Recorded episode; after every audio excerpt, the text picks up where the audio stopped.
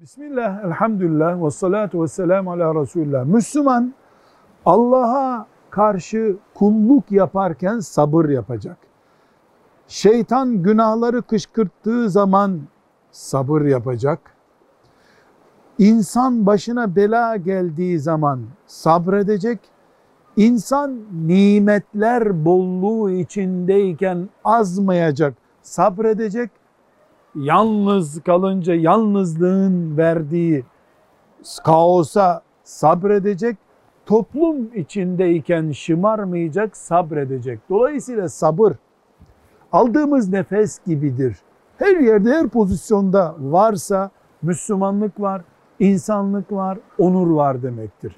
Velhamdülillahi Rabbil Alemin.